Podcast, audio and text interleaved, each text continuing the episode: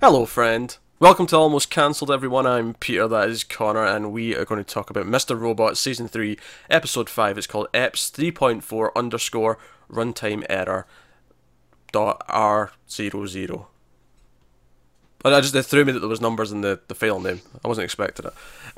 So full spoilers for the episode as always. Let's talk about this. I'm excited to talk about this episode, much more excited to talk about this than either of the two Star Wars news stories that just dropped on the world. I'm equally excited for all three. Nah, Mr. Robot's more important. So, we're going to talk about Mr. Robot. To be fair, Mr. Robot is here now, so sure.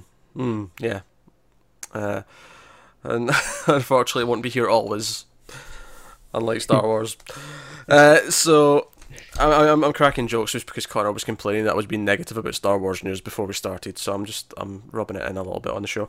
But we're going to talk about this Mr. Robot, which was obviously a notable episode in that it wasn't shot in one take, but it is pieced together in such a way that it gives the impression that the entire episode is one continuous shot.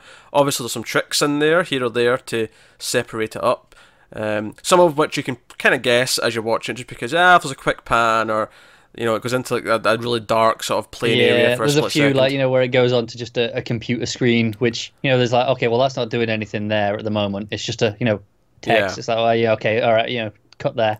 Yeah.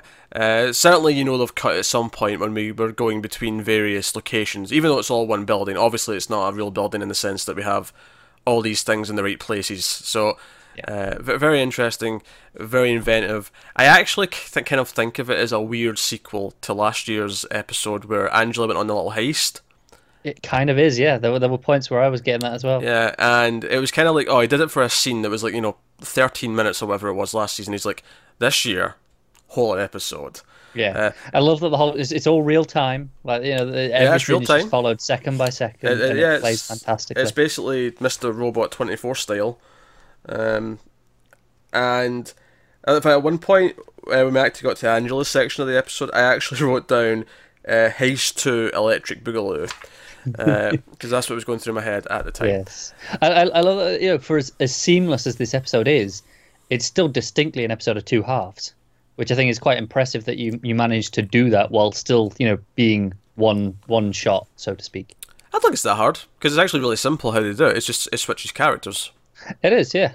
It's just that simple. They just switch characters, and therefore you feel like it's two halves. Actually, because for a long time during Angela's section, I was thinking it would be back to Elliot at some point, and she would have the middle chunk. But no, it was very much halfway down the middle, yeah. And her half is the entire half of the episode. So, So without further ado, we'll crack into this. We actually start on black. We hear some sound first. In fact, even the opening title, you know, USA Network presents anonymous content. That's just on black. And I like the idea. So now we want to get that out of the way before the continuous scene takes place. We want to just get that done. And obviously that's usually a big statement. That title.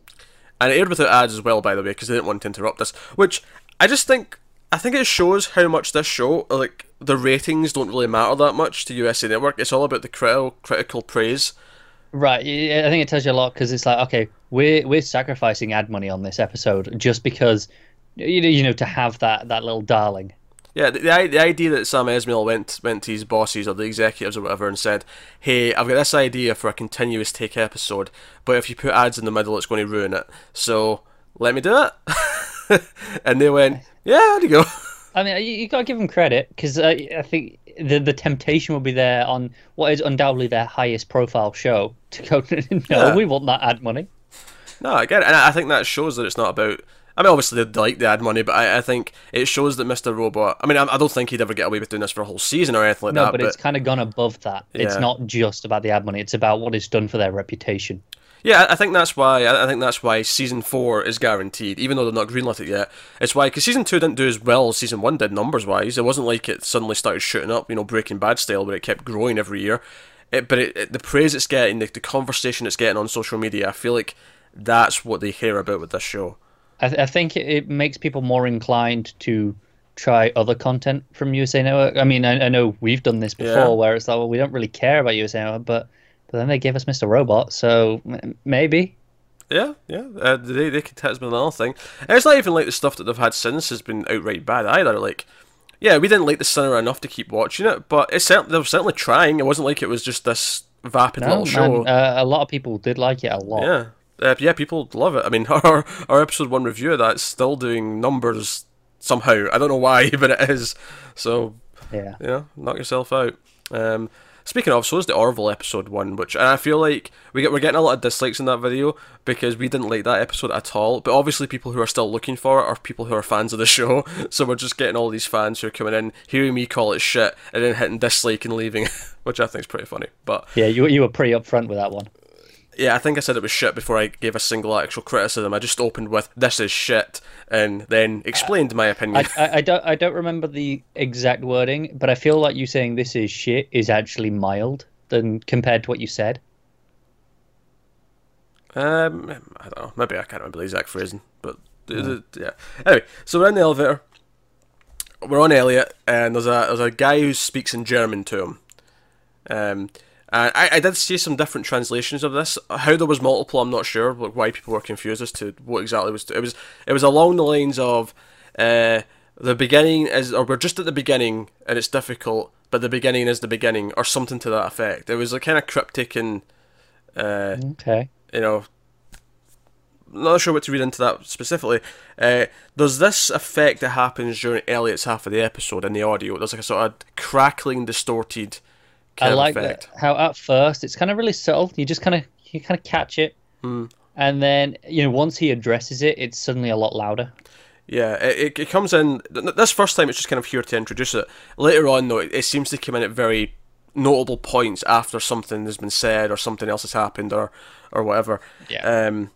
And so, you know, we're spinning around. You know, it's a fancy elevator. It's got a little TV in the front of the elevator with the news playing. And we see that this is the day of the UN vote, which also means it's the day of Phase 2. I mean, you know, all this is going down. Yeah. And you've got the news on, and they're talking about, oh, they're voting today, this is all happening. And I think the music as well, and this goes true for, to be honest, like 90% of this episode, the music is very tick, tick, tick, tick, tick, tick, tick, tick. It's all very countdown. This, in this scene in particular, it's an actual count. Because, you know, this is the one that's going like 1, 2, 3, 4, and, yeah, and then it goes up to like 6, then 8. There's a singing voice at the start, you're right. But then, as it goes on, there's stuff that actually sounds like a clock ticking, and then there's stuff that's more synthy, but it's still very much a constant beat. It's like, boom, boom, boom, boom. But, you know, just constantly. This idea of continuous, which, you know, obviously adds to the fact that the shot is continuous. It gives you this feeling of everything being hectic and flowing. His phone is ringing in his pocket, he's not really answering it. And that's when you hear Angela's voice, and you're like, oh, Angela's in the elevator, because we've not seen her. She's off to the other side of him. She's been behind the camera, basically. Yeah. And I like the touch that he answers the phone. You see the back of Angela's head for a little bit, but you don't see her yet. You don't see her face yet. And he answers the phone, and it's Darlene. She's like, hey, I've got something I need to tell you. Get me down in the lobby in 10 minutes. And actually, as I realised, like, oh yeah, this episode must be real time because it's all one shot, I thought, I'm going to time this. Does it actually go down in 10 minutes? I'm curious. Like, is it actually 10 minutes from now? Which it wasn't, because he just ends up down there by happenstance. And to be fair, he forgets about her. Oh, he does. And she's even like, hey, you asshole, took you a long time. Yeah. Not when he gets down there. When she's on the phone the second time, she's like, hey, hurry up, get down here, I'm doing stuff. Yeah. But yeah, so by the time you see Angela's face, when it reveals her face, when the camera actually pans over to her, it's exactly when Darlene's telling him that he needs to see her, and it goes over to her, and it's like she's listening, she's concerned, she's spying on him. It's very in her face, it's very, almost uncomfortably so in her face. And as soon as he puts the phone down, she's like, oh, you know, what was that? Anything important?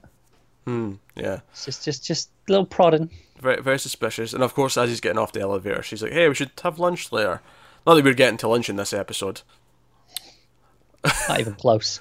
No. Oh, it's interesting, actually. I'm just thinking about it now. Yeah, that winner from last season had a conversation about lunch in it as well. I don't think that's necessarily intentional, but I'm just a little correlation. Maybe this was actually just supposed to be a little callback. It may have been, yeah. Hey, you remember that heist? Yeah, it's coming. It may have been. Actually, the distortion came in again. I've written it down next to it after we see Angela's there when she's watching. Yeah, again, it's, you know, we are talking about what the point of the distortion is. He kind of, because he kind of gets into it and addresses it.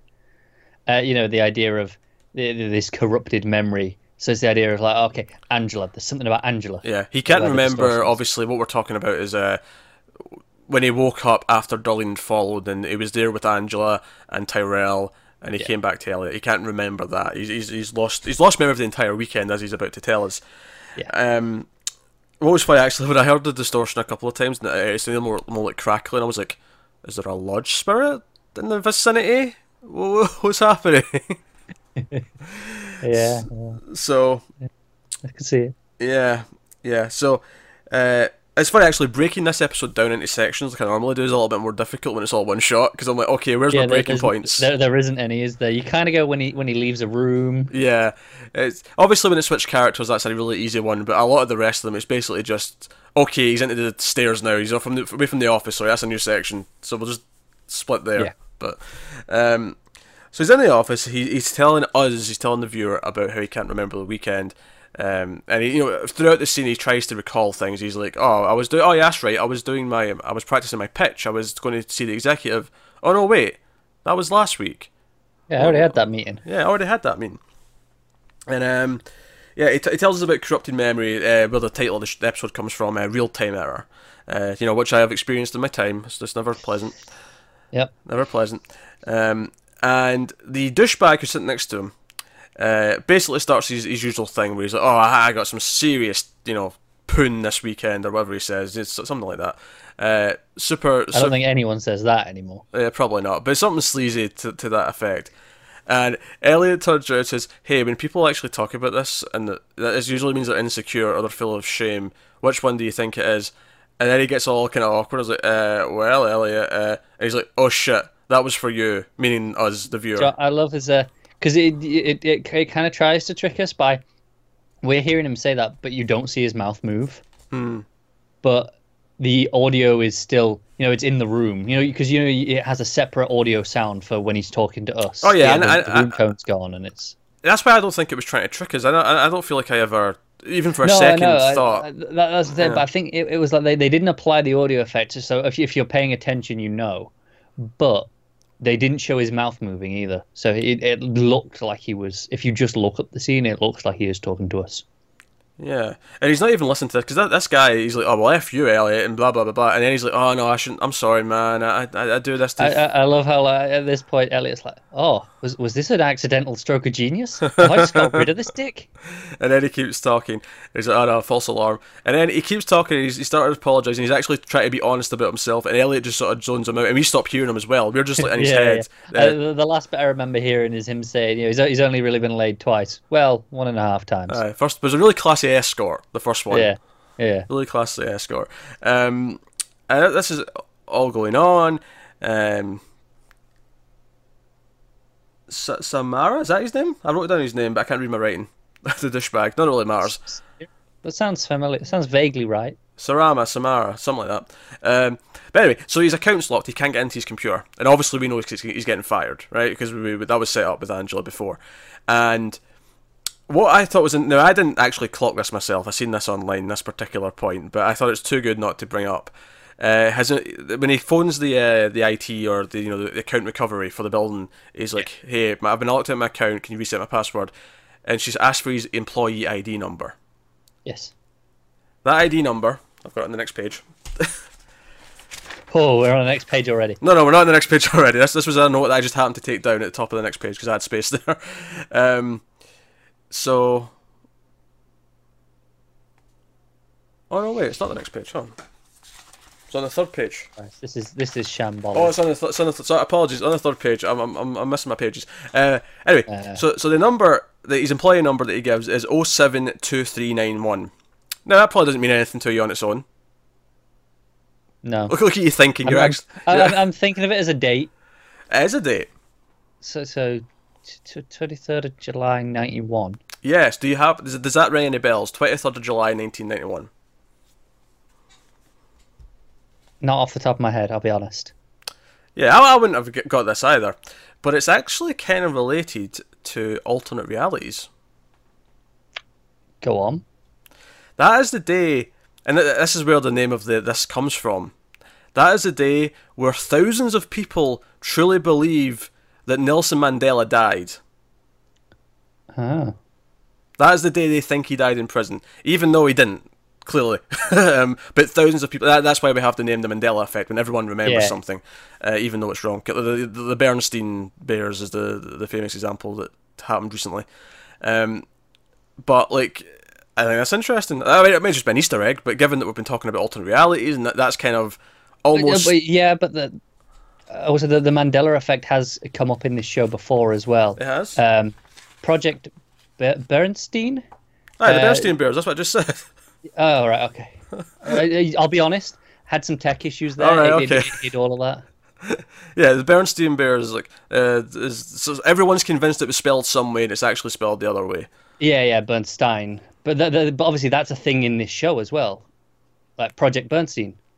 I know. That's where it comes from. That's why they used it, I think. Yeah. That's what I was saying. But I think they've used both. I think they've said it both ways in this show. Yeah. So no, I thought that was a really interesting catch. Which, you know, it's funny. It's funny because whenever we take notes for this, especially when we did it for Twin Peaks, we were always paying attention to numbers, and I just kind of like didn't even pay attention to his, employee number, because like 8 digits or whatever. Yeah. What could that mean? Yeah. But you know, sure enough. There's like I wrote down some like times and stuff in this episode. Like I was there because they were very specific numbers, but I didn't get that one. Yeah. I've got no times actually. That's a very good. I've got one coming up. So his account's locked, and he. He's like, hey, buddy, I've been locked out. Can I use your computer? Because he's like, okay, I need to see what's happening. I need to see, is my system in place? Is my blockade for the Phase 2 stuff still in place? And he checks it, and it's still there, but they did try to access it. They tried to do their plan, which is why he thinks they're going to try another way. And they tried at 6:07 a.m. There you go, there's your time. And he's like, crap, I need to go to the server and stuff and fix this. I need to make sure they can't do this. But of course, it's right around now where the HR and security are making their way into the hall. They're over at the corner, and Elliot's like, shit, they're not resetting my password. I'm the one being fired. I have to move. I have to get this done before they get me out of the building, because once I'm out of the building, I can't get back in. Basically is the thing, and it kind of sets up this constant tension, because I actually wrote down in all caps, tension begins, because this is kind of the start of the ticking clock proper, because now he's on a time limit, now he's like, he has to get this done. I also, a couple of things I loved that up until this point, he has been avoiding us, and not avoiding us in terms of talking, but he's been avoiding looking at us, like the audience, the entire time. And there's a moment here where the camera goes completely bird's eye. It's completely above him. He's down on his knees, like, grabbing his stuff. And then he looks right up at us and says, don't leave me. And that's when the camera starts to move very quickly, and we get the title of the show. But very, very sort of big moment. And I like that the douchebag actually helps him. It's like, okay, maybe you're slightly redeeming yourself here a little bit. Elliot got some respect for him as well. Because, he mentions, just like, no, what he just did, that was hard. That took a lot for him to do. Be that open face to face. Yeah, that's true. So, yeah, he's still a dick, but he wasn't quite that bad. He's insecure. He's just an insecure person. That's all he is. Yeah. So he's on the move. He runs into the exec that he spoke to before, who accepted his things, but he quickly makes an excuse, runs into the stairs. He's very agitated. He tries to, he's on his phone again. He's trying to get things done. And I noted down that he is especially agitated, because at one point he's talking to us and he's like, he incorrectly says me, and he goes, no, wait, him. But you know what I mean. And he gets kind of annoyed as he's talking to us. He kind of like... he's talking about, Darlene following him / him. And it's, you know what I effing mean. He gets very agitated as he's talking to us. So you know he's, like, things feel like they're crumbling. Like I say, the whole thing, he's on a time limit, very tense, very countdown. This whole thing now is last ditch. He knows today's the day. This is where it all comes down to. Everything he's been trying to do for the last, 6 weeks or whatever it was we worked out last episode. Yeah, absolutely. So... he gets into the floor above, that's the other office floor, and he needs a workstation. So he looks over, he's looking around, like, okay, everything's very busy because it's Monday morning, everyone's at work, all the conference rooms have been booked, Yeah. I love the moment here as well, where he's analyzing everything, kind of slows down. Because it's one of the few times it kind of breaks the real time. Yeah, because it's slow motion. Yeah. Yeah, it goes slow motion, and he's like going, right, okay, I need a blank look. Look sad. Be defeated. It's a Monday morning. So he basically targets, like, oh, old lady, she'll be bad with computers. I'll go and give her some stupid excuse to get her off her computer. I'll say I'm from the IT department, and I'll, he says something about, oh, you've been accessing your computer from home and, viruses and whatnot. And he picked the wrong person, because she hits back with, oh, that's not possible. I installed a blah, blah, blah. And she throws back all this jargon at him. All these antiviruses, all these things are whitelisted. Only these things are whitelisted. I've got total control over this. I've got stage 2 firewall protection or some bollocks. Like, the point is, it's just... And I love there's a moment where he sort of looks at the camera and just kind of rolls his eyes. He's like, oh, I might have picked the wrong person. I might have picked the wrong... And actually, I wrote down... I mean, this seemingly doesn't feel that important, but I do think there's a case to be made that there is kind of hinting that his judgment right now is not at its best. Yeah, his intuition's off, because we've seen, go back to the very first episode of the show, the opening of him taking down the guy with the online server with all the kid pictures and stuff. It was all of this was on intuition and things, just because he had a feeling about the Wi-Fi in this place. It was all based on just what he thought. And this is the first time we've really seen it be like, oh, no, that was just wrong. Yeah, he completely got that wrong. And then he's like, and she's like, oh, but no, I bet I know who's the culprit here. This idiot over here. And she leads him, Fred. Yeah, she leads him over. And again, I like that people keep leading them around. Like the camera, not only are we being led around with the camera, but there's also occasionally people leading him around. Yeah, just keeps it interesting. So it's not just, walking from one side of the room to the other, because usually you cut around these things. Yeah, because here it's hard leading them in and down the lobby later, the security leads them out. Like, there's a lot of other things that you always feel like you're on a string being pulled around kind of idea, and even he feels like that at times. Yeah, it's a lack of control, isn't it? It's the idea that, he's always escorted, he's never alone, he's never talking to us, he's just in for the ride this episode. Yeah, so he gets on this guy's computer, who's very hostile at first, but Elliot just gets angry and tells him to piss off, basically. Yeah. And he goes on, he finds out, okay, this is what I'm doing, this is what I need to do. He knows he needs to get to floor number 23. He needs to get to the server, and he has to do something to it. Don't ask me to explain what it is, because technobabble that I don't completely understand. Something about DMS? DMS, that's HMS, I think you're saying. HMS. But yeah, he needs to get to there and do something so they can't do their phase 2 plan. That is the long shot. Also, this is another one. We've been talking about the political setting of where the show is right now. All over this office, especially on this computer here, the bigger "Bernie Forever" stickers. Yeah. So he then starts to move because the security and HR are kind of snooping around, and he actually dives into a conference room that's got a current meeting in there. There's a whole, table full of executives, and he just sits down and is like, "Oh, I'm finishing an email. I'll be with you in a minute." And he just kind of like plays the scene out. But the entire time we see that the HR person and security are behind him, because they're behind this just a glass. It's one of those things that we can see he can't, because he doesn't want to risk looking around too often. Yeah. So he's there, and he's basically just trying to stall time. He like, oh, I think I've got this room. Oh, let me check my schedule. He is a bullshit master in this scene. I've got the wrong floor. Oh dear. Well, he's a master to a point. Eventually, when he gets up to leave after he's done all this, he sees that they're still there, and he sits back down. And this is when it starts to feel like, oh no, because again, go back to the idea that he's on his last straw. Like, he can handle things up until a point, but then there's a moment where it's, oh no, he's in overtime now, he's on borrowed time, and this isn't working anymore. I love that, but he kind of just pulls something out of his ass anyway, doesn't he? Like, he comes out with, like, look, I've been where you are, I know what it's like. Like, all these little distractions, and you just want to get to the point, and he just comes out with this, 40-second speech to this guy, like, can't kill time, go. Yeah, but before that 40-second speech, he sits down really awkwardly and kind of flips the donut. That bit's awkward, yeah. Yeah, and I feel like, yeah, sure, he kind of holds it after that, but I feel like he showed his hand. He showed that he's kind of killing time almost. No, I agree. I think it's like you say, it's that moment where he stalls, but he doesn't know what he's doing, and then he kind of goes, it's that last ditch effort. He's like, just pulls something out of nowhere. It's like, this'll do. This'll get me over the line. Yeah. Actually, I wrote down next to this, he's a known anomaly in the room. He's not supposed to be there. And obviously that's, I mean, that's an obvious statement to make, but what I mean is in terms of representing everything else, like, he's not really meant to be involved in anything that he actually is involved with. Even since the start of the show, he's always hacking into places he's not meant to be there. But here it's a lot more obvious. I was kind of looking at this episode in a weird way as a physical human representation of hacking. Him trying to go around and get into the right places, and yeah, I mean, we got a bit of that. I think it was season one where he was going in. I think it must have been, yeah, because it was with Tyrell, you know, where he hacks Steel Mountain. Yeah, the plant. Yeah. And it was all about hacking the people. That whole episode was about that.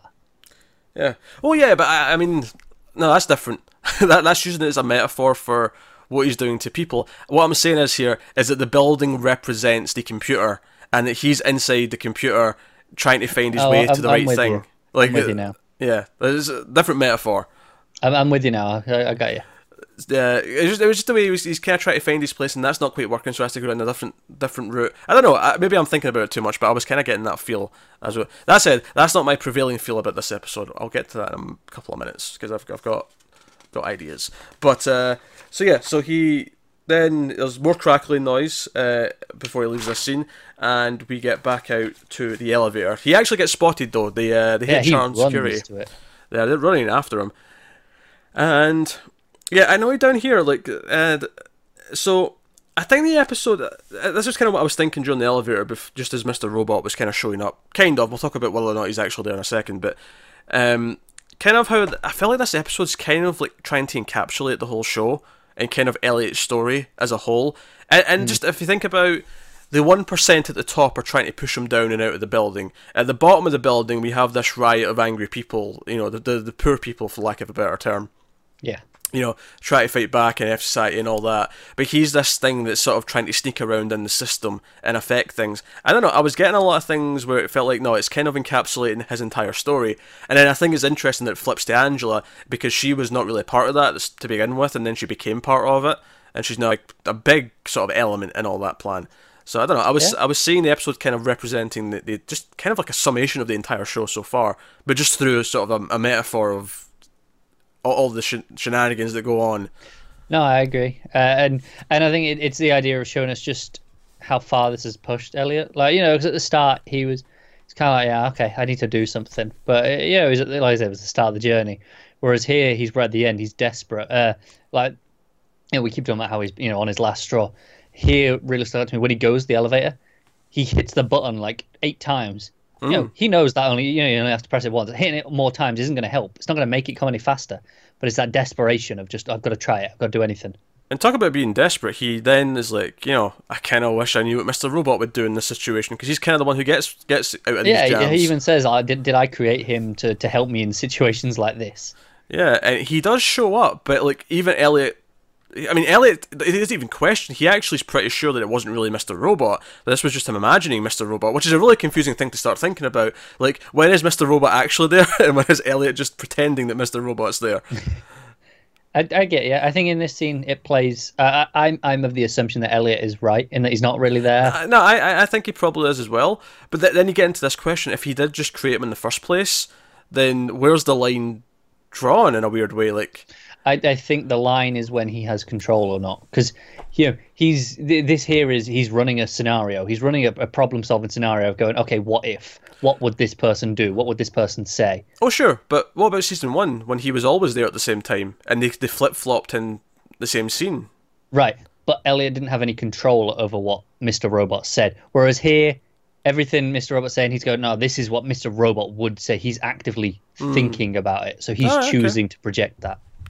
Okay, so he basically it brings up enough points where he's like, oh, that's what I need to do. Like, I should stop worrying about the computers and start worrying about getting the building evacuated, because he knows the building's going to get blown up. So he it's actually not until he gets outside at the bottom, but he calls and is like, hey, this is going to happen, your server's going to melt, and it's going to cause a serious thing.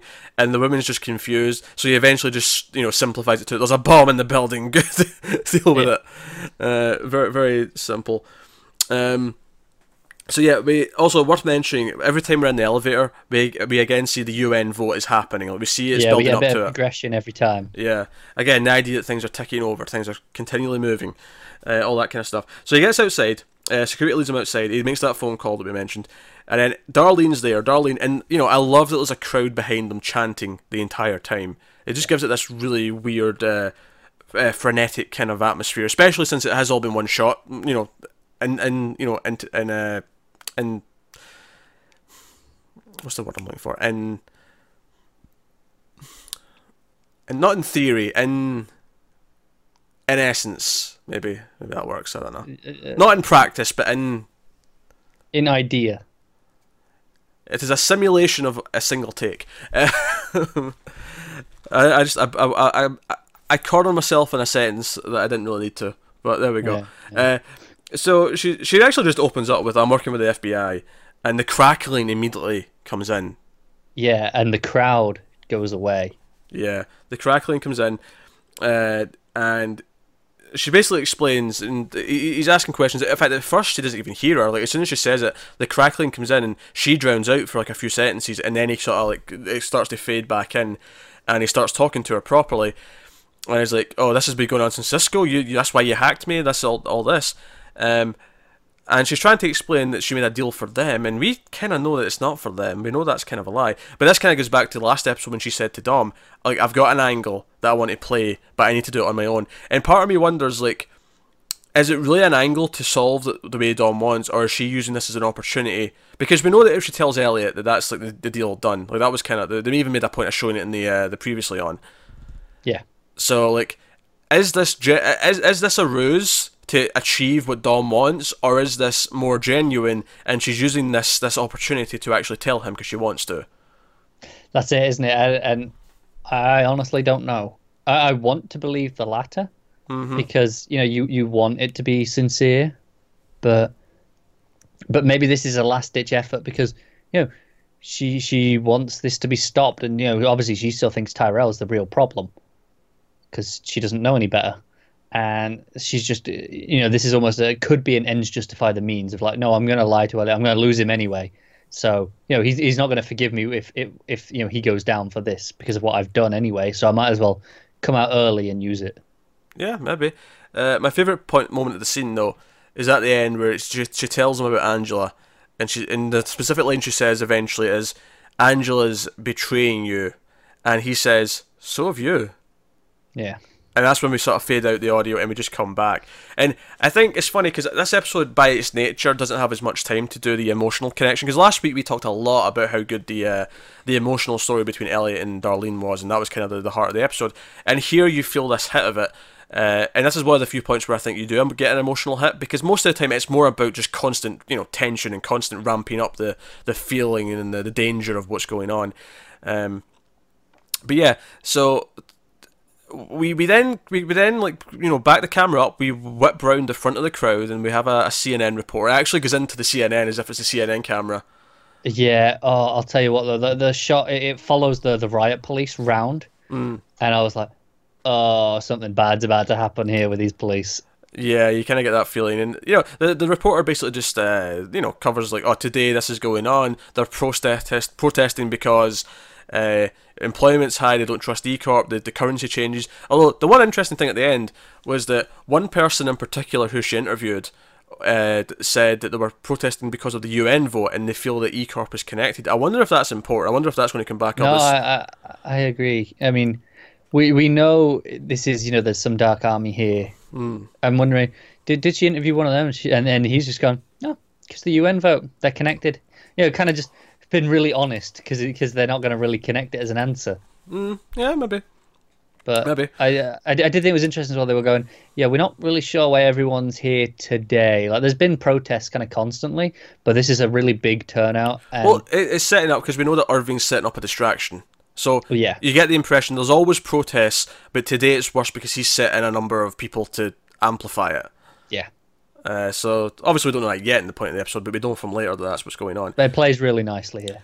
So we actually go through the crowd, and I actually, this is one of those little scenes where I love to imagine what it's like when they're filming it, and I can just see the camera person going through the crowd. But as he's doing it, because like, because they're all really tightly packed. I just love the idea that as soon as they're off camera, everyone behind the camera, they're just sort of like just jumping back. They're spanning out in like a V, like letting them through like that, because they're expecting him. And I just think, because even though in this scene it feels like he's just sort of squeezing through, but I love the idea that if you actually saw like a bird's eye view of it being filmed, you just see the crowd like going like that and opening up. But so we get to the front. This is where things take a sort of a turn, because one of the riot police get a bottle to the head, and then there's a smoke bomb thrown in, and that's when people storm the front. Yeah, this is where it all kicks off. And we actually follow these rioters that, you know, call them F Society, call them Dark Army, whatever you want to call them. We follow them in, and we actually follow a group of these guys who sort of break their way into the elevator, force an employee to use his card, because everything's, you know, like any big... you know, business, they've got like cards with scanners to like access the elevators and the doors and all the rest. Very normal. And immediately now it's like, oh, they're going for something specific, because, you know, they go straight in. They don't even hesitate when they pick which floor. But do you know if it is we don't know what the floor is. I mean, we see them press the button, but what I mean is, I don't remember. I didn't note down the number, but no, I don't think you can see the number, but it's just the idea that he just presses one. It's not random. Yeah, even if you did though, I don't think you know that it's Angela's floor. It's not until you get up there. You come out, you follow them out, you see them wreck some of the lobby in this floor, and then we go round and we get to Angela's office, and it's like, oh, and again, in hindsight, Irving says, oh, I've sent a distraction, and there's a package at the desk for you. And you get, oh, so they just brought that in, basically. They're on this floor to make sure that Angela can go out and get it without anyone watching or anyone caring that she's doing it. We switch to Angela. We're over to Angela's side. Things are chaotic. We're on the Mr. Robot side of the plan. Mr. Robot's not here, obviously, but it's kind of like the first half was Elliot, and then Angela's working in place of Mr. Robot for the second half of the episode. Almost literally, in some respects. Oh, we're getting to that. So Jennifer Melvin is like, we've got a distraction. Elliot needs to do this. He needs to make a backup of the HSM, which he specifically even says it's on floor 23. So right away, that's what Elliot was going to as well. It's the same thing. And basically the way I understand this is that they've realised that Elliot... I mean, not even necessarily realised it was Elliot, but they know that someone put in a block to stop them doing what they're doing, so she has to go and kind of manually do it from within the building, and that's what she's going to do. Whereas Elliot was going to presumably make sure it couldn't be taken in any way, because she goes to make a copy. Yeah, she goes to make a copy, so it sounded to me like Elliot wanted to get in there and wipe it, whatever it was. So he just wanted to get rid of this, and she's going, oh, no, let's get the copy, let's back this up. Although I'm sure we're oversimplifying it. Probably. Oh, definitely. I'm sure we're oversimplifying it, but yeah. So she gets the package. She's told that this is for Elliot. This is for Elliot to do. There's instructions, all the hardware that's in there, and of course, Irving, we've established before that he doesn't know about the Elliot having two personalities. He doesn't understand that Elliot may not necessarily be able to do this, and we know for a fact. Of course, we know, and it's why, you know, like, he has no idea that it's Elliot that's blocking this. Yeah, but specifically right now, we know Elliot's running around the building trying to stop this. Like, so he's clearly not in a position to be helping with this from their point of view right now. And you can kind of see that Angela looks at it and goes, "Oh, I can do this." So we follow Angela. Angela now goes to the elevator, and there's an extra key card in there with extra access that they've prepared for her. Basically like an internal affairs style, like, sort of pass that can survey the whole building. They come in and do an inspection, basically. Yeah. It's a guy's photo, though, which is important later, because the guard who notices it is like, hey, that's suspicious. Why have you got this guy's pass? Presumably it was Elliot. Yeah. She was into the elevator, and I noticed that as soon as we start following her, like, the shot gets very, like, dead set on her. She's very centre of the frame, and the music's very pulsing again. But it's a different type of pulsing than before. It's got more of a synthy kind of feel to it. And when this kicked in, I was like, we're on a heist again. Yeah, this is the thing. Heist 2 Electric Boogaloo. Yeah. More specifically this time, because we're with Angela, and she's trying to steal something, essentially. So... she gets in an elevator, and again, the UN vote is happening. In fact, at this point, it's actually happening. Like, they actually say they're being called upon now to vote. So again, we see progression. We're at that point. Yeah, and I think it was... I don't know if it was this time or the time when Elliot was in the elevator. We get that same music as from the start. Like, comes back in, you know, with the... It's with her. It's with her. It's with her, yeah. I thought it was, because then we get it with once with each of them. Yeah. Which I thought was really interesting. Yeah. Elliot calls her on the phone. She ignores it. And I just noted down here that she makes a choice that she has to do this herself. Which, I mean, isn't that big a deal? I don't think it's like, she knows she doesn't really have an option because Elliot's kind of not going to be there to play ball. But I thought it was interesting in the sense that she makes this confident choice, and it's almost like an escalation of like that little heist from last year. She's now confident enough that she's like, okay, I can do this, let's do this. Yeah. And she's on her way. Guard comes in. I didn't know, when I was joking about how this was all like representing the entire show up until this point, the power goes out for a second, and then it comes back on, and I sort of chuckled to myself and wrote down, does that represent the 5-9 hack? Yeah. I don't know, maybe I'm just reading into it too much. But the guard gets suspicious because he sees the pass, and he's... and I was almost thinking, like, are you, like, if you have bigger fish to fry right now, there's, like, rioters, like, invading the building and running around doing all sorts of things. Yeah, maybe he's smart enough to go, well, hang on. Maybe you're using this as a cover. Yeah. That's fair. So I suppose I can't. You can look at him as just being an idiot, going, really this, or you can go, oh, maybe he's on the ball. Yeah, maybe I'll give that to him. There's another character coming up later that I'm not going to give that same excuse to. That's fair. So we get to floor 23, the fabled floor 23 that we've been building to all episode. We've heard Elliot's trying to go there. Angela's here now. And things are taking a violent turn. Like, up here, that the guy's getting attacked, because he's actually going to take Angela away to, like... Yeah, and she sicks them on him, basically. And he gets properly hit on the face. And also, from this point on, in this floor, there's constant flashing lights. Like, the lights are sort of flickering. There's an alarm going off. Yeah. It's just like, you know, you're on the Death Star. It's about to explode. You kind of get that feeling.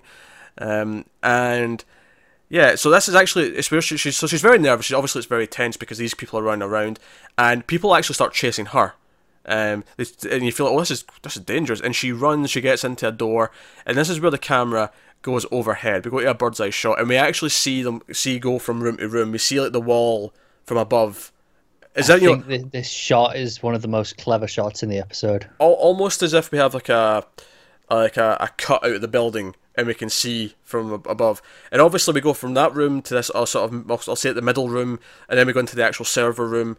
But of course, I think your favourite part, definitely my favourite part, is when it actually goes beyond the outside of the building, and we can see the protest and the riot in the outside. And obviously we're up high, we're on the 23rd floor, so you get this real sense of vertigo as Angela's in the main part of the room, you know, putting on her gloves and tinkering with the computer and stuff.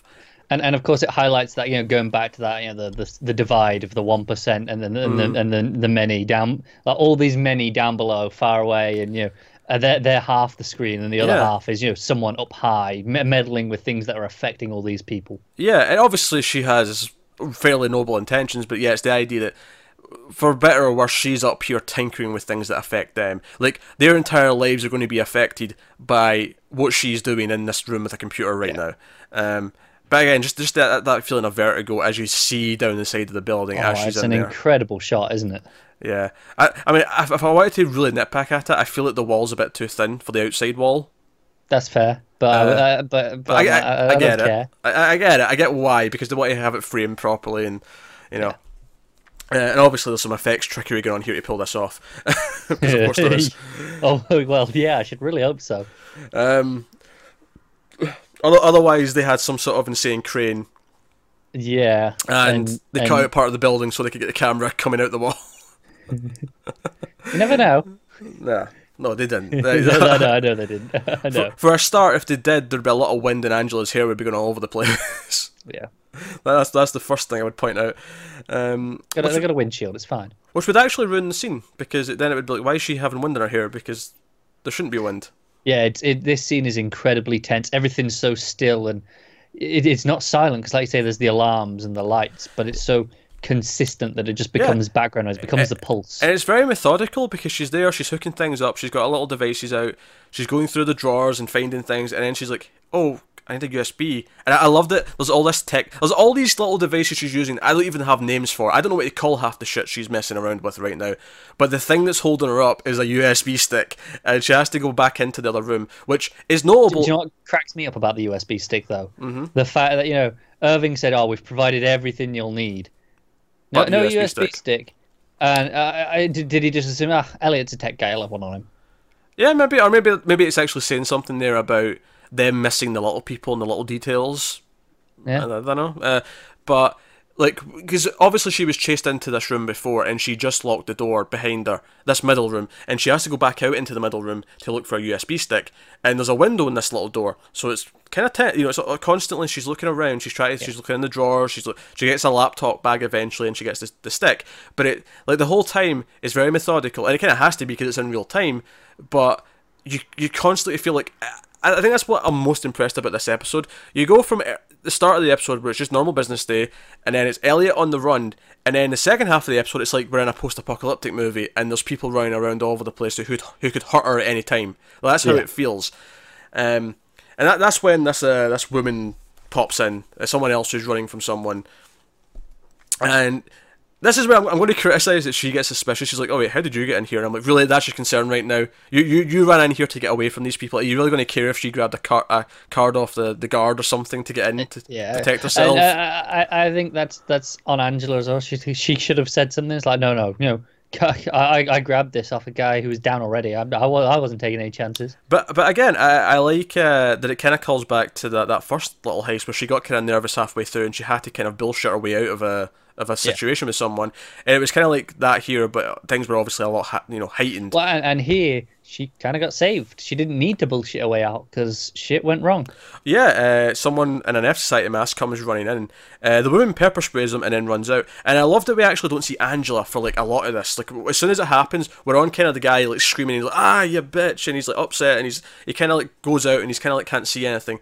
And then we finally spin round as Angela's going back. And I love the idea that we don't see Angela, well, she can't see anything, because we come back to her, and she's kind of like, wiping her eyes. Wiping her eyes, and they're a bit puffy, and she's coughing a bit from, the gas in the air. Which, by the way, the fact that her makeup changes so much, and when I say makeup, I mean, like, she goes from being normally made up to, having this in her eyes, and then, like, she's got a bit of a cut later on, and, like, because it's all meant to be real time, and it's actually kind of presented as one shot, it's actually kind of impressive to see the makeup kind of evolve and feel realistic. It is, I think it's because it never looks like, oh, there was an edit there where that's where they did the makeup, and you go, oh, suddenly she's got a cut. It all feels like, I was like, here, okay, I know the makeup's run, and they've changed it here while she wasn't on screen. Actually, remember how I was saying about how seeing the crowd shot and you see it, split like a V? Yeah. Another thing that really cracks me up is in the elevator when Mr. Robot shows up. I love the idea that for that scene, Christian Slater was crouched down in the corner waiting, because obviously they couldn't see him, and the camera's constantly going around in a circle a lot of that elevator scene, so he has to be crouched down, and then eventually he pops up and he's like, he's just lying on the floor. Yeah. It just cracks me up, the little things they have to do to achieve those moments. I think that's why it's such an impressive feat to pull this off, because of course, we're not saying, oh, it's really one shot, but they're still long shots, and they have to be meticulously planned. And just to do even, whenever an episode does one of these shots, we're always, we always applaud them for it, because, the work it takes to do even just, 2 minutes of this. I think what really makes it, what justifies it for me, because like, you could do this at almost any episode, and it would probably feel like, oh, why did we do a real-time episode there? It justifies it here because we've been talking about Phase 2 for half the season, we've been talking about this UN vote for half the season, and it feels like this is all just about to happen. We're at 2 minutes to midnight on the doomsday clock, as it were, and everything's about to go down, so time should slow down, and it really feels we're at that point in the story. And it really works in that sense. So we're back with Angela, she's wiping her eyes, but she goes back in, she's got a USB stick, and she gets things done. Again, very methodical, we see her do all her buttons and have things run. And all the rest of it. Constantly looking down at the instructions, going, right, okay, what's the next one? Yeah, she's making sure she's getting it all right, all the rest of it. Also, just to go back to her getting partially sprayed with the pepper spray, I don't down again getting kind of metaphorical and what does this represent. I like the idea that this kind of represents her views being altered, like her vision's being impaired in some way, just kind of like how White Rose came in and completely altered her perspective and said, oh, now you're part of this because you see something else. And is it an indication that White Rose is full of shit? Is it, is it all just smoke? Is it all just a mirage? Yeah, no, it could well be, the idea of, that this change in vision wasn't a good thing like Angela thinks it is. And just the idea that it's a third party as well that caused this. Yeah. I kind of knocked down. So she gets it all done, and she's terrified at this point. She looks like she's a nervous wreck. The acting's really good from her here, and there's just this great moment she gets back out into this middle room. She's like, oh shit, I have to go back through there. These guys are actively like hurting people. Like, I might get hurt. And she sees the mask on the floor, and I just get this big grin across my face. And then she pulls off like a... she just, you don't really quite see what it is at first. She grabs off like some clothing from like a coat hanger or you know, the whatever. Mm. And as she's putting it on, I'm like, that's a black hoodie. She's basically just going to dress up as Elliot with the mask on. And I got really excited. I don't know why, but for some reason Elliot, but with the blonde hair sticking out, was really... it was like just such an image. It was like a... Just something like... I feel like... it's very obvious what it's saying here. She has become this. She has become what Elliot was before. She is now taking up this fight. It's a very obvious thing. We were talking about how, you know, she was literally standing in for Elliot in, you know, in this scene that she's just done, because, you know, it was supposed to be Elliot doing all this work, and it's her instead. And now she just becomes him physically as well as, you know, literally. I can almost see the end of this season, like Oliver, Elliot saying to us, "You knew all along, didn't you? But you're going to make me see it. She is Mr. Robot." I can almost see it. Yeah. But no, everything with her in that mask, walking down that hall slowly. And again, at this point, actually, I noted down some interesting things here. The alarm now had like a voice, like it was, you know, kind of like how at the end of a Resident Evil game where it'd be like, oh, self-destruct in 3 minutes kind of thing. Yeah. But what I noted down specifically about the voice that I thought was very interesting is it says, "This is an emergency. Please stay on your floor." And I just thought, just the idea that everything's breaking down and the overlord, I mean, it's just a computer, but the overlord of the building's like, no, stay in your place, your designated place in society, stay where you're supposed to be, don't step out of bounds. That's kind of what it feels like. And I love the idea that she's not on her floor. She's snuck off to this other place to go and do something she's not supposed to. And do you know what I hope she kind of puts together, you know, we talk about how, you know, in stage 2 they're gonna, you know, explode the building. And she, you know, she's like, oh, are they gonna evacuate people? You know, has it been evacuated? And she asked that again to Irving. Yeah, but we see here, you know, from this voice that during an emergency they don't recommend evacuation. They go, just stay where you are. It's fine. We'll deal with it. That's true. Of course, the upside for them is that Elliot's already. I mean, Elliot put in that call, mate, of saved people's lives. It might well, assuming they took him seriously enough. Yeah.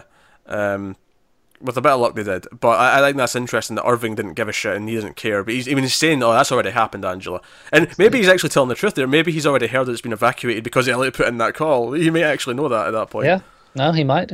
But you know what he's like. He's a lying little scumbag. But no, this entire shot of her coming down, and then like the moment that she pauses and sees the other F Society person, and then there's just a moment of pause, and then he starts wrecking shit again, and it's just like, yeah.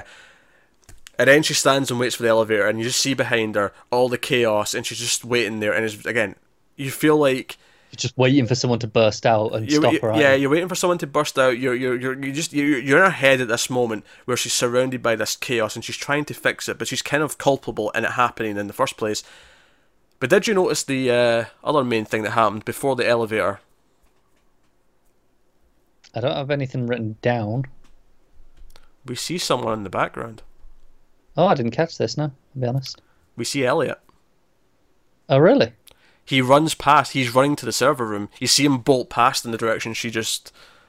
Oh, I'll be honest, I missed that. Yeah, you see him just bolt down towards the server room, so sort of where she'd came from.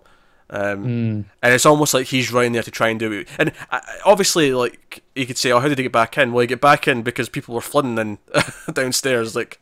We're in chaos, like, of course they go back in. I think that's an easy answer, that one, honestly. It's obviously, you know, we see him at the end, and I didn't even question how he got back in the building, because it told us. Yeah, there was enough things going on that I buy completely that he just sort of snuck back in again with everyone else. Yeah. So she's in the elevator. Interesting thing here, did you notice, she's very scared, she takes off the mask and the hoodie. She's just relieved just to get it off. Yeah, but she still looks terrified, she still looks very, you know, high-strung, emotional. Did you notice what was written on the wall behind her? No. This wasn't graffiti. This was just like a, you know, a slogan or something, or like a, you know, like a motivational line that a company would have on their thing, and it just said "Still on your side." Okay. Is that like, is she still really on Elliot's side? That said, though, what was notable as well is that the graffiti that was there too had scored a line through it. Yeah. Okay, that's very interesting. So, you know, it's essentially not still on your side. Yeah. So you could read it both ways. You could read it, you know, that she is still on his side, or you could read the line going through it as, no, she wasn't. You can almost read it as Elliot's the one that graffitied the line. It's like, you know, still on your side. No, you're not. But that's the thing, is it referring to Elliot's side? That's the question. Oh, of course, yeah, I understand that because that's what we're on there, but no, the obvious implication is, you know, could it be, you know, her still on their side, you know, when you know talking about, you know, does she believe that they've evacuated people? Does you know, them learning that they didn't, assuming that if they didn't take Elliot seriously enough and people die, and she goes, "You didn't evacuate this," does this make her disillusioned? Yeah, I think it's similar to Arc. We've talked a lot about this season how she's had a very similar past to Elliot, and it makes sense she's going through a very similar arc. And I wonder, kind of like how after he went to prison and then went, no, wait, this is bad, I don't want phase 2 to happen, does she go through that same kind of phase after this where, oh shit, I helped this start and it's not really what I thought it was, it's not helping the way I thought it would, I have to then help Elliot say... So, Elliot's 5'9", you know, for Angela, stage 2 is that? Yeah, basically, yeah, kind of. Yeah. But she's just running a little bit behind. Like maybe not. I mean, but that's... Assuming that did happen, you know, like, just, you know, let's go with that idea. And she gets this same regret that Elliot has. Do we get them teaming up to fight again next season? I think it's a possibility. Yeah. I'm down for it. It makes sense, like you say. You know, her arc's just running a little bit behind. On the phone with Irving, he's like, wait, you know, he's like, what were you? You were there. Why are you even on that floor? It wasn't supposed to be you, and so on. And she's like, oh, I had to do it. Elliot's, you know, it's a riot. I couldn't find him. Your distraction was overkill. And of course, I think there's maybe a little bit to read into his line where he's like, oh, we just lit the fuse. We can't control the explosion. There's other people in there now as well. Yeah, it's the rinsing their hands of responsibility. It's like, yeah I mean, yeah, sure, we played a part of the start, but not really our problem. Yeah. And. I noted down because he says, so did you do everything then that was on the instructions? And she's like, yeah. And he gets a little bit, you know, worried that maybe she didn't. But my alternate way of reading that line is when he's asking, oh, did you do everything on those instructions? I was almost hearing, oh, so we don't even need Elliot anymore then. Is that what you're saying? I thought two ways is, you know, it's like, are you sure you've done this? I'm not sure that you can be trusted to have got that right. Yeah. And, you know, he's worried that, you know, whatever happened isn't enough. Alternatively, it's going, oh, you're suddenly much more useful than I thought you were. See, this is the thing. I actually was thinking about this. I think because, like, they predicted that they might have to do something inside, right? If Mr. Robot was aware of that. I mean, no, Mr. Robot was with her all weekend. He stayed there. Yeah. I wonder if, like... Because we know what Angela... like needed help before with things like this when she did this, you know, the heist, if you want to call it that, in last season. Oh, you think maybe they went through a bit of prep? Yeah, I think Mr. Robot maybe almost trained her for this, so that the instructions, like, what if Mr. Robot was actually the one who wrote the instructions, and he talked her through it before, and that's why she's so confident. I don't know, just thinking. No, that would make sense. I think you know, one of the most interesting things for me about this whole idea is Irving has no idea she's gotten Elliot fired. He thinks Elliot's still in the building. He thinks he's still got his job. Ah, sure, yeah. Like, you know, she's revoked his access, got him kicked out, but that's not the plan. That's her... in the same way when she was talking to Price and said, oh, it was personal. And we thought, yeah, but is it just at the request of, you know, the Dark Army? It doesn't seem to be. And... Which, there, to be fair, yeah, that's right. Yeah, it's not. It is just her request, so yeah, it makes sense. Yeah, well, it was actually personal when she said that. And I wonder if, you know, part of that's even just making him not a culprit. Like, as part of that, her watching out for him and not wanting him to be implicit in this. Oh, it could well be, yeah. I don't know. The idea that she knows it's Mr. Robot, it's like, well, you know, I don't have to drag Elliot into this. And she gets back to her floor. And she gets out, and everything's in chaos. Like, you know, there's graffiti all over the walls, lights are flickering, chairs are turned over, lamps are on the floor, you know, all that kind of thing. Just, you know, like I say, post-apocalyptic almost in the way it feels. And I just noted down, it's kind of like her world has changed because of what she's done. Again, going back to representing the whole show, this episode, is that she can't really go home again. She much like Elliot going through his change, she's kind of altered. She can't just go back to the way things were. She's dragged herself into it as well. Like, you know, she's shat where she's eaten. Yeah, if you want to put it that way. But just the idea that she's altered everything, her world is completely changed, and she can't go back to the way it was, no matter how much she might want to. Yeah. And she doesn't look particularly, like, enthusiastic about it either. She looks terrified this entire scene. Like, obviously, a food-eating guy from the elevator. He's there to like pick up the data. He's from the Red Wheelbarrow, right? Well, he's from the place. Yeah, he's from the Phase 2 building. Yeah, yeah. He's always in the elevator eating the Red Wheelbarrow food. Yeah, yeah. And he gives her a bag of, well, I mean, probably food. I don't know. Maybe there's something else in it. But he's eating a damn fine-looking burger. Yeah, and he gives her this food and takes the stuff off her. And she's just left there. And I like that this scene, once she gets out of the elevator as well, to sort of add to this feeling of almost melancholy of what she's created, is there's this sort of almost, what did I call it? I called it a synthetic organ. Yeah, I was just trying to think of the instrument there. You know, like a church organ, but synth. That's what it's kind of sounded like. I know what you're on about, yeah. Yeah, and it was kind of like, you know, like a funeral-esque, kind of like almost eulogy kind of moment for her past life. It's gone. Do you know what I really wanted here? I wanted her to open the bag of food and it to be the ribs, you know, from Irving. The idea is like, oh, no, you're the same as me now. Yeah, maybe. And then she goes round the corner and we're following her, we're dead set in her face, and then we just hear the kind of like how we started the episode where we didn't see her and we just heard her voice come into the scene. We don't see him and we just hear his voice. We hear Elliot say Angela, and then we just get that, you know, two shot of the two of them, and it's like, is there something you want to tell me? And you know, that's where we cut. That's a big moment. I think something that really stood out to me at this end shot here is it doesn't last as long as you think it's going to.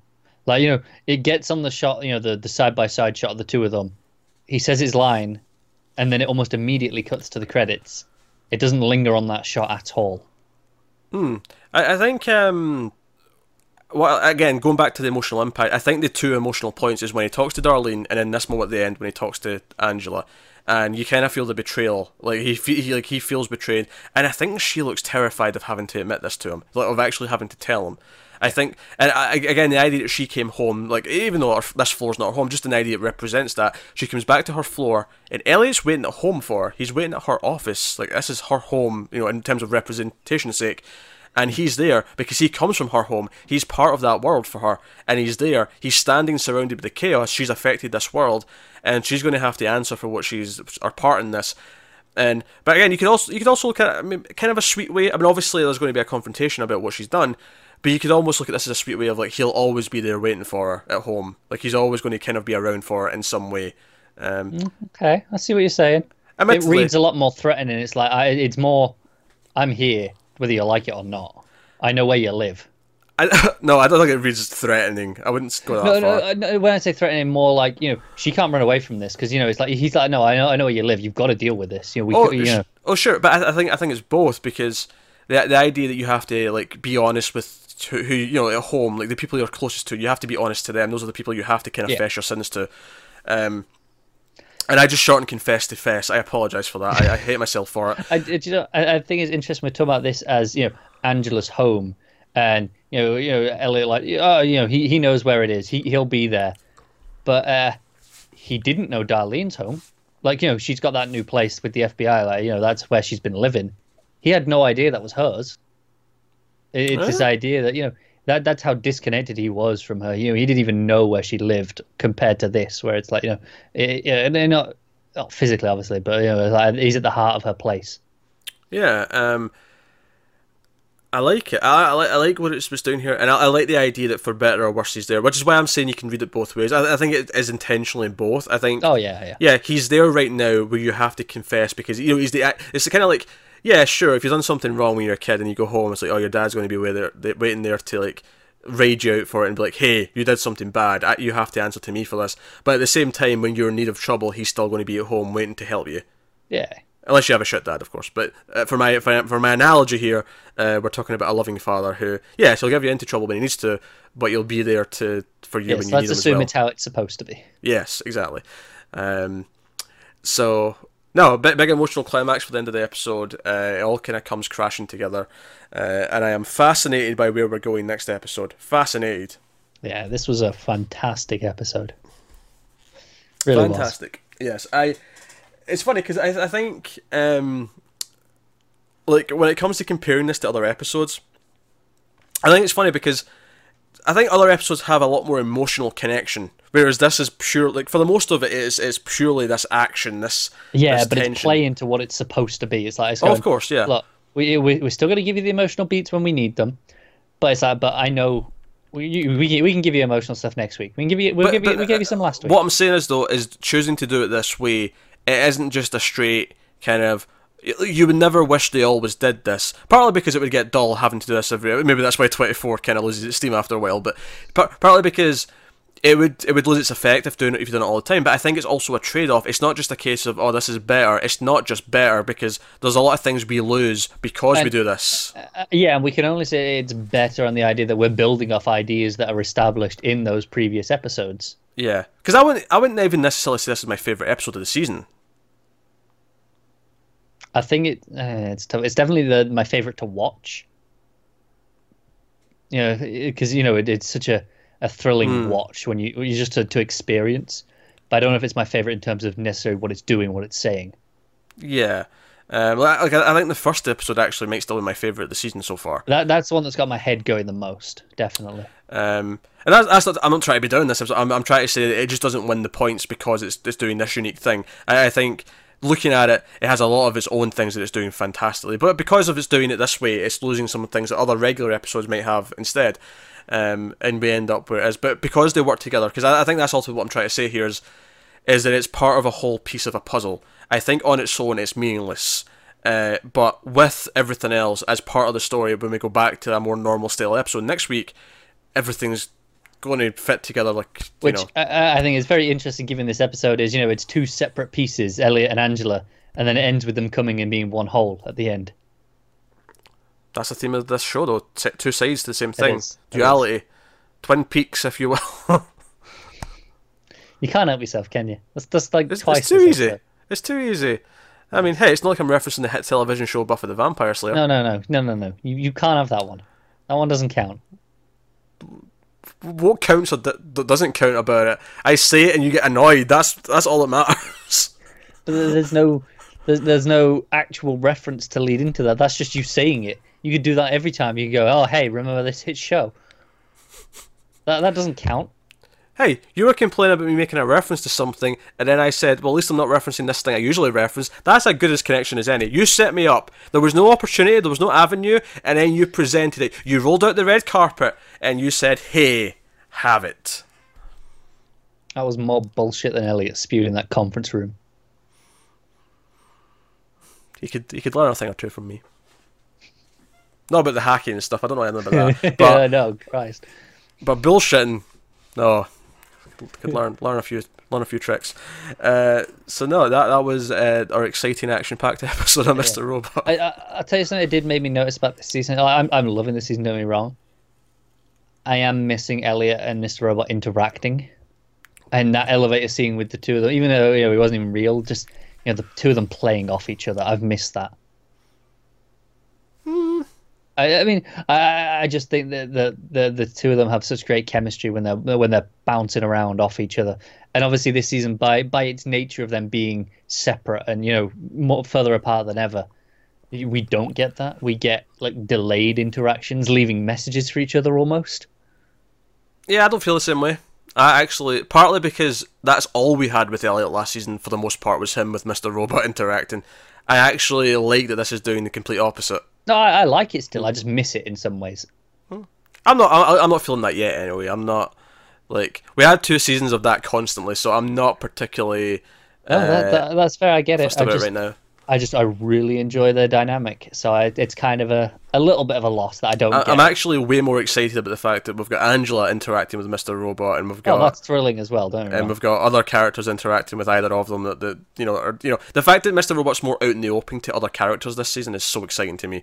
And it definitely is. But I think it's you were saying how this episode it's a trade off. We gain some things by doing it this way, but we don't get some of the other stuff. This season's the same as a whole. Like we gain many things, like those things you just listed, but I lose a little something as well. Yeah, I don't think in this case though it's an easier trade-off because we've had so much of it. Like I'm not as that's definitely fair. So, but I really appreciate this short burst of it, just to remind me. I'm sure we'll have it again by the end of the season. If not the end of the season, I expect it next season. Yeah. Or whatever status quo we get. It wouldn't surprise me if for next season they somehow put Mr. Robot in a robot body and we actually have them interacting. That might be a bit too out there for some people. I mean, I'm all down for it. Don't get me wrong. Let's do it. I'm not saying it'll be an android that looks like Christian Slater. I'm saying it'll be like just a robot body with a little TV screen at the top with Christian Slater's head on it. Yes. I just what I really want is, you know, that TV in the elevator. Ah, yeah. I just want Christian Slater on that all the time. That could work. Also, we didn't actually mention the UN vote, like which way it went. Oh yeah. That was the last time we were in the elevator with Angela. We see that it's went through. You know, Mr. Zhang's getting what he wants. It's happening. Yeah. And we also see that because of this, the talk show host guy is already starting to spin this into, oh, we are in dire straits. We need Trump. We need Trump. Like, yeah, we're a laughing stock. Because that's what he told. That's obviously what Zhang told him to start pushing Trump. So he's pushing Trump. So it's basically just, you know, kind of taking that forward and doing what they set up. But it did it in a really nice way of, this makes sense in context of where this is showing at me.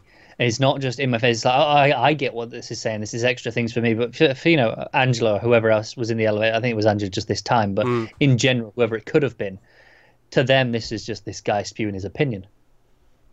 Yeah. Oh, obviously, yeah. We know it's an agenda, but... Yeah. Yeah. So there you go. That has been Mr. Robot this week. So obviously let us know what you think of the episode in the comments below. More thoughts and theories, all that kind of stuff. Get us on Twitter at mailed_fuzz for channel updates. If you want to support the channel, head over to patreon.com/mailedfuzztv. You can do that over there. But that is us. So thank you once again, guys. Man, I need to eat. I'll tell you that right now. That's what's happening next. So thank you, guys. Keep watching TV. Have you got any vanilla?